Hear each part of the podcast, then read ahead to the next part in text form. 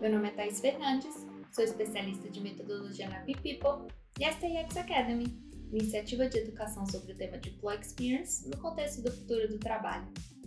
Já falamos algumas vezes aqui sobre a importância de conhecer profundamente os colaboradores para que se possa agir de forma estratégica, impactando positivamente a experiência. E como a gente faz isso? Analisando dados. A partir do levantamento e análise dos dados, diferentes planos de ação podem ser traçados e acompanhados, com a melhoria da experiência no trabalho como resultado final. Com os dados em mãos, alguns cuidados devem ser tomados para que a análise não seja prejudicada e, consequentemente, os planos de ação também, fazendo com que as empresas não obtenham o resultado esperado. O primeiro ponto de atenção é ter ciência sobre o viés de confirmação, que a tendência do avaliador de confirmar suas hipóteses ou crenças pessoais e ignorar evidências que apontem para o contrário.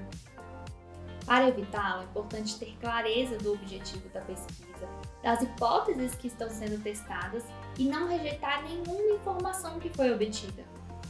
Recomenda-se também criar um grupo interdisciplinar para analisar e discutir os resultados e planos de ação. Assim, diferentes visões são contempladas no processo. Outro ponto de atenção é ter cuidado com o uso da média. Imagina que eu comi uma barra de chocolate e você não comeu nenhuma. Em média, nós comemos meia barra. Isso quer dizer que a média pode mascarar pontos de dores e pontos muito positivos de determinados grupos de colaboradores. O que pode ajudar então? Ao invés de olhar o todo, é preciso entender os perfis existentes na organização e fazer uma análise profunda dos dados obtidos com cada um deles. Lembra o que falamos de personas?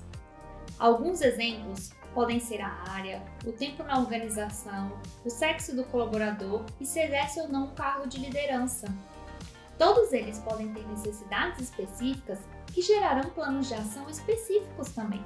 Após a compreensão de quais ações podem ser realizadas com base nos dados obtidos, é necessário definir responsáveis e prazos e realizar o acompanhamento dessa execução. Como em todo o processo da experiência do colaborador, o papel do gestor para apoiar a implementação desses planos de ação que foram traçados também é fundamental. A partir da análise dos dados, serão criadas ações específicas para a realidade da organização, considerando os aspectos do time, da cultura e quais são as dores e pontos positivos que existem na experiência. A partir daí, são realizadas ações direcionadas que vão gerar valor para o colaborador e, consequentemente, a melhoria da experiência. Que tal começar a traçar planos de ação para suas pesquisas de experiência do colaborador?